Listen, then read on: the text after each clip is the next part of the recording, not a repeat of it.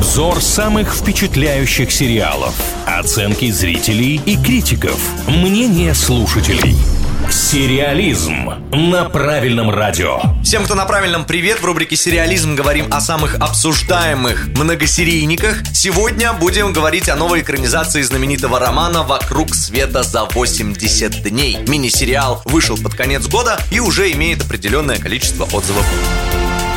Сюжет именно этой ленты не отличается от привычных нам и знакомых многим картинам с подобным названием. Здесь скучающий джентльмен, спровоцированный друзьями на пари, обещает за 80 дней осуществить кругосветное путешествие. Сообразительный дворецкий и взбалмошная журналистка отправляются с ним за компанию. Так, но я спойлеров вам не дам. Во-первых, потому что их не знаю. И, во-вторых, потому что я просто не смотрел фильм, ничего специально не читал. Хочу сам ознакомиться с этим многосерийником. Я не знаю, чем заканчивается первый сезон, но второй сезон у этого проекта уже есть, обеспечен. Поэтому либо у Филиаса Фога будет какое-то второе путешествие, либо здесь он за 80 дней не успеет, или успеет, подпишется на что-то другое, или нам покажут только половину путешествия. Как-то вот непонятно. Ну, поднажать над работой во втором сезоне все-таки авторам придется, потому что оценки не супер высокие. MDB только 6,1 выставила. Это все-таки главный кинопортал планеты. Я обратилась к отзывам и комментариям людей в сети, и есть некоторые минусы. Многих все-таки смущает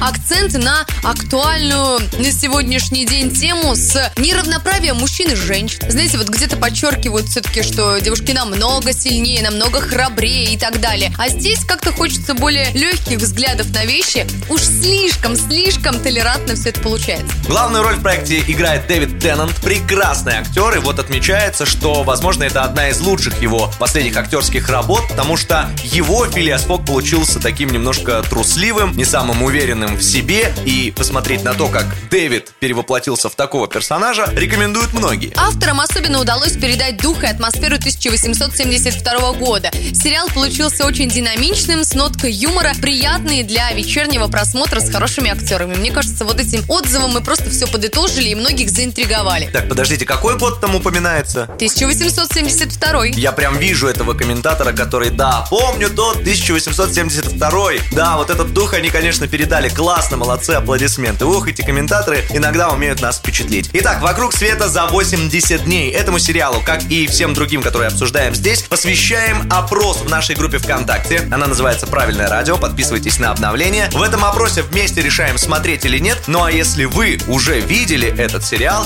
то пишите в комментариях, стоит ли нам его включать. Сериализм на правильном радио.